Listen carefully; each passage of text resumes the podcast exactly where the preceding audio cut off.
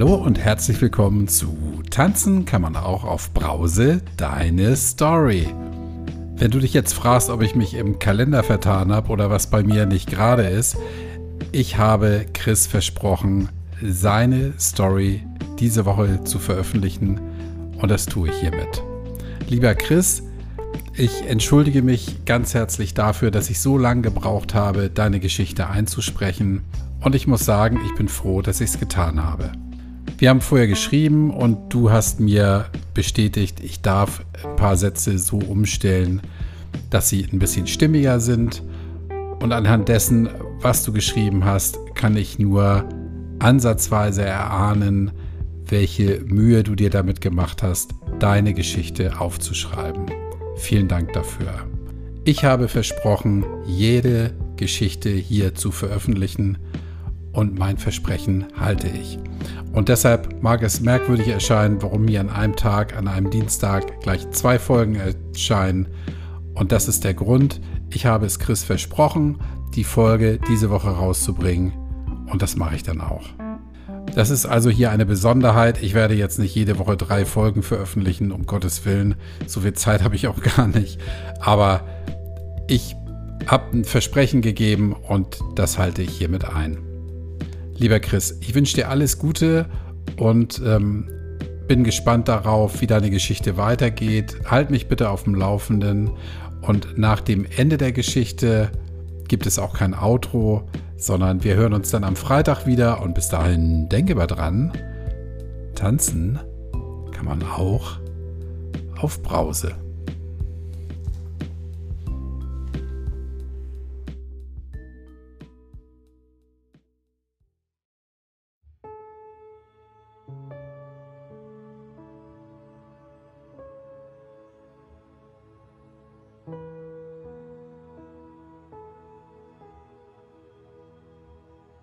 Mein Name ist Christopher Pachner.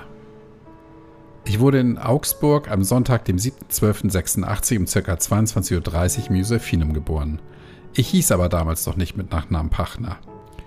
Laut meiner aktuellen Recherche denke ich, mein Name damals lautete Braun mit Nachnamen, aber genau weiß ich es nicht. Es kann sein, dass viele Sachen fehlen, weil ich nicht so viel weiß von meinen ersten dreieinhalb Lebensjahren. Und warum das so ist, erzähle ich dir. An die ersten dreieinhalb Lebensjahre kann man sich sowieso nicht wirklich erinnern, aber meine Eltern kann ich in dem Sinn nicht fragen, weil ich mit dreieinhalb Jahren adoptiert wurde.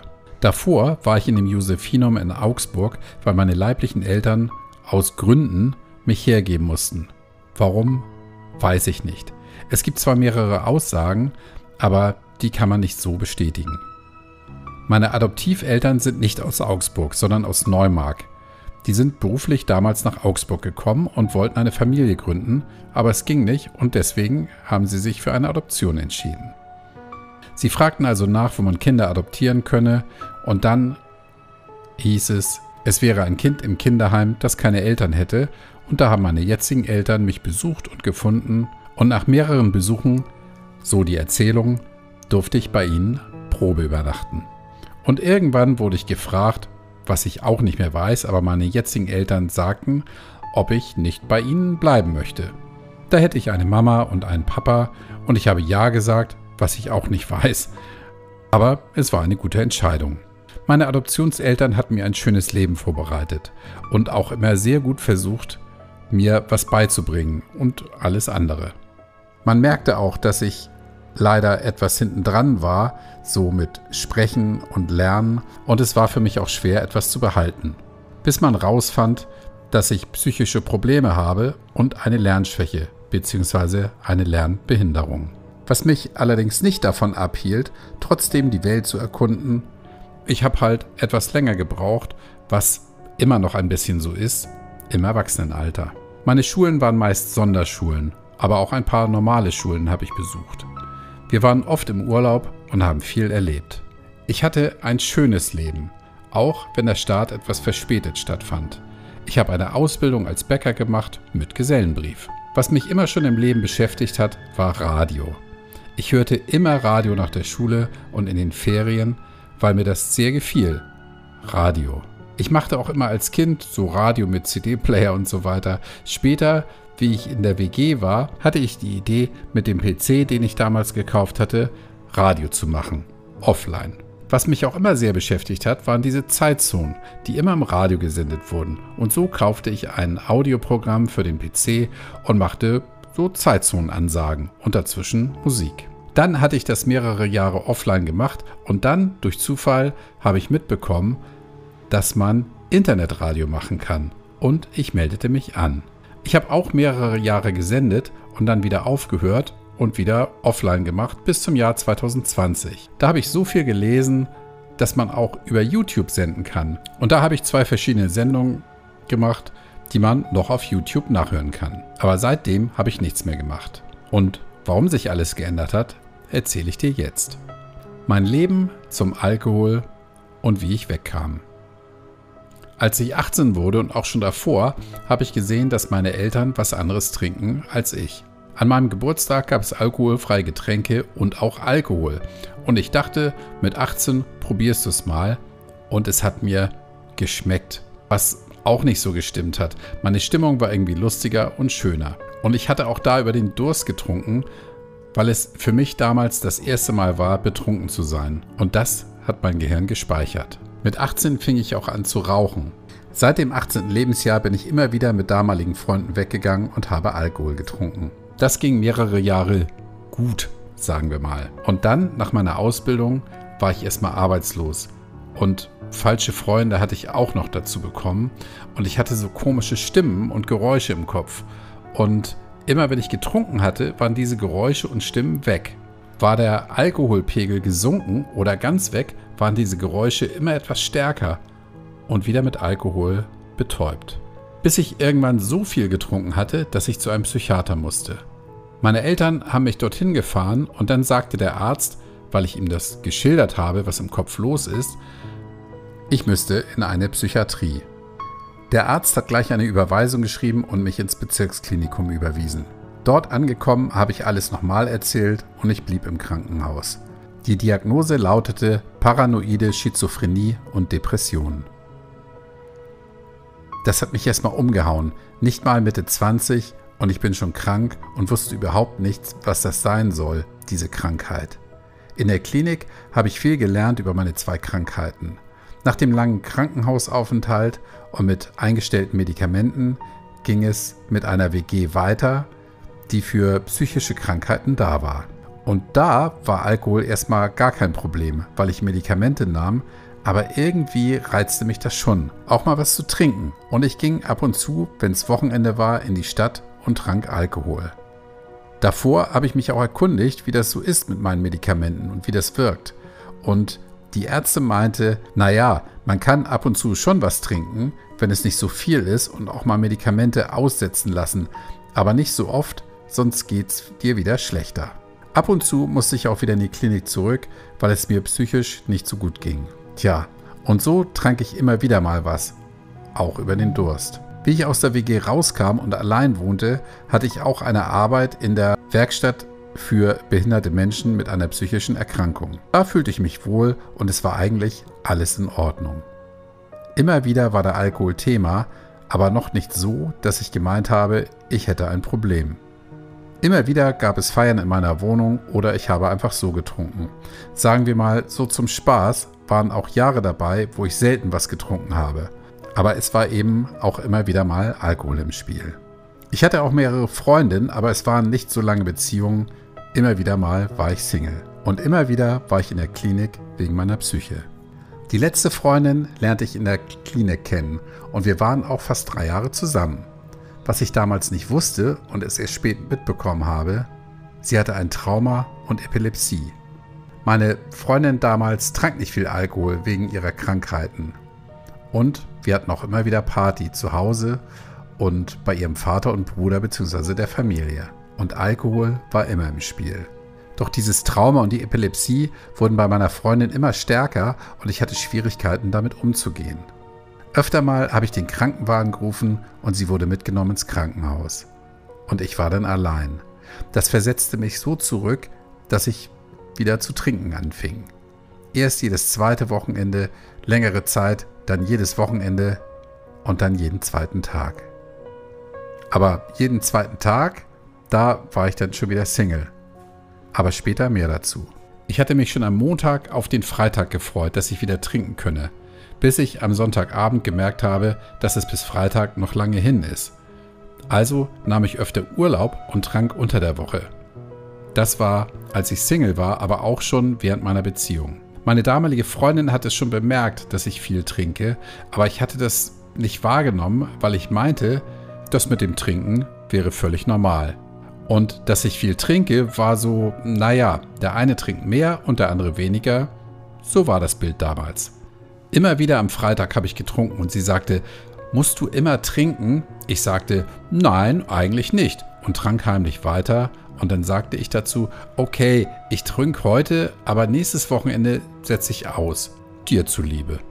Aber natürlich habe ich es nicht eingehalten. Ich trank heimlich und wenn ich vor meiner Freundin was getrunken hatte, dann zwei Bier und die anderen Sachen habe ich heimlich getrunken. Zum Schluss, wenn Wochenende kam, fragte ich wie ein kleines Kind, darf ich heute etwas trinken? Ein Bier bitte. Meine Freundin sagte öfter Nein, bis ich sie so genervt habe, dass sie sagte, ja, okay, aber nur die zwei Biere, okay? Ich habe mich gefreut wie ein kleines Kind. Juhu, ich darf was trinken. Irgendwann hat meine Freundin gemerkt, dass ich von zwei Bieren so betrunken war, dass sie gefragt hat, ob ich heimlich mehr trinke. Ich sagte dazu, ich habe nicht viel gegessen und hatte anscheinend keine Unterlage, auch wenn sie es wahrscheinlich nicht geglaubt hat. Ich war eh meist auf der Terrasse draußen zum Rauchen und wenn ich kurz weg war, sagte ich, ich habe gerade eben einen von der Nachbarschaft draußen gesehen und mich kurz mit ihm unterhalten. Natürlich habe ich in der Zeit meine Schnäpse getrunken. Oder die Ausrede war, der Nachbar hat mir ein Bier ausgegeben. Ich hatte im Rausch, obwohl ich mit meiner Freundin zusammen war, die Idee, in ein Bordell zu gehen. Und ich war so betrunken, dass ich es einfach gemacht habe. Das bereue ich immer noch, weil ich sie da betrogen habe, nur wegen des blöden Alkohols. Oft war ich so betrunken, dass ich kaum noch gehen konnte. Meist bin ich dann zu Hause geblieben. Oder ich nahm meine ganze Kraft zusammen und ging noch zur Tankstelle. Dass der Weg dorthin sehr weit war, hat mich nicht gestört. Gefühlt war die Tankstelle ewig weit weg, aber wenn man was will, macht man das auch, beziehungsweise die Sucht hat es mir ermöglicht, dort noch hinzugehen. Sonst bin ich in den naheliegenden Supermarkt gewackelt und habe der Kassiererin erzählt, warum ich da oft einkaufe. Wie zum Beispiel, bei mir sind Freunde gekommen, wir wollen ein bisschen Party machen. Oder wenn ich Nachschub holte. Jetzt sind noch zwei Freunde gekommen, da reichte Alkohol nicht. Und noch mehrere komische Ausreden hatte ich parat. Wir waren zwar nach dem Vorfall mit dem Bordell noch zusammen, aber irgendwie war es nicht mehr so, wie es mal war. Und bei der ersten Entgiftung war ich mit meiner Freundin noch zusammen, aber ich merkte, ich konnte keine Beziehung mehr richtig führen, weil der Alkohol mich so im Griff hatte, dass ich für andere Sachen gar keine Zeit mehr hatte. Und so habe ich die Beziehung beendet. Das war natürlich sehr traurig und auch da habe ich getrunken. Aber natürlich wollte ich auch die Beziehung beenden damit ich nicht mehr heimlich trinken musste. Aber dieser Gedanke kam mir erst beim Schreiben und wie ich mich so mit dem Thema Alkohol beschäftige. Damals wusste ich noch nicht genau, warum ich die Beziehung beenden wollte, außer dass ich gesagt habe, ich kann keine Beziehung mehr oder zurzeit führen. Ich hatte auch drei Katzen, die ich zum Schluss gar nicht mehr selbst versorgen konnte. Mein Kater wurde krank und ich habe es immer wieder verschoben auf den nächsten Tag, zum Tierarzt zu gehen aber ich schaffte es nicht mehr. Und so verschwand mein Kater und er wurde von anderen Leuten gefunden, die ihn dann in eine Tierklinik brachten. Meine Arbeit in der Werkstatt wurde pausiert, weil ich so lange und so oft im Krankenhaus war, dass es gar keinen Sinn mehr machte, dorthin zu gehen. Das hieß, ich hatte dann auch noch unter der Woche frei. Und dass der Alkohol mich im Griff hatte, war mir bewusst. Aber ich dachte, ich schaffe das schon wieder weniger zu trinken, was mir aber nicht mehr gelang. Meine Medikamente habe ich natürlich unregelmäßig genommen oder gar nicht. Weil ich oft in der Entgiftung war, wurde mir eine Langzeitreha angeboten. Die machte ich auch, leider mit Abbruch, weil es mir nicht gut ging. Da wurde ich schon wieder in eine Klinik eingewiesen. In der Klinik habe ich eine neue Freundin kennengelernt. Diese Freundin hatte auch Alkoholprobleme und wir tranken zusammen mehr als ich allein. Diese Beziehung hielt auch nicht lang und der Alkohol hatte mich so im Griff, dass es auch mein Wesen veränderte, so dass ich aggressiv wurde und immer wieder wurde die Polizei gerufen und immer wieder kam ich ins Krankenhaus. Weil ich Single war, habe ich verzweifelt nach einer neuen Liebe gesucht. Ich war auch in der Stadt unterwegs und habe betrunken Leute angesprochen, ob die mit mir was trinken wollen. Alle haben mich abgewiesen. Ich habe auch gesagt, dass ich alles zahle. Ist ja klar, wenn ich in die Stadt gehe und mich spricht ein Betrunkener an, dann würde ich ihn auch abweisen. Ob es Frauen waren oder Paare oder auch Männer, es war mir egal, wen ich angesprochen habe. Ich bin auch öfter ins Bordell gegangen und habe mit den Frauen getrunken. Die mussten ja mit mir trinken, war ja auch ihr Job. Ich habe Nähe und Liebe gesucht. Aber bei diesen Frauen bist du Kunde und kein Liebhaber in dem Sinne.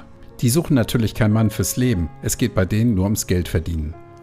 Ich bin auch mal im Winter eingeschlafen auf der Parkbank und wurde von der Polizei aufgeweckt und die sagte zu mir, es haben sich Leute um mich Sorgen gemacht, weil ich da liege und mich nicht mehr gerührt habe. Fand ich sehr nett, dass die Leute sich Sorgen um mich gemacht haben. Sonst wäre ich wahrscheinlich erfroren. Durch das Trinken merkt man es nicht, dass man dann zum Tod übertritt, wenn es so kalt ist. Nach mindestens acht Entgiftungen war mir bewusst, ich kann nicht mehr allein aufhören zu trinken. Und ich fragte im Krankenhaus nach beim Sozialdienst, ob es das gibt, wo man Therapie machen kann, damit ich nichts mehr trinke. Und da gab es was. Das heißt soziale therapeutische Einrichtung für suchtkranke Leute. Jetzt bin ich sieben Monate trocken oder nüchtern und lebensfroher und es macht Spaß, ohne Alkohol zu leben. Man bekommt alles mit und auch körperlich geht es mir gut. Ich nehme auch meine Medikamente wieder regelmäßig und das ist auch gut so.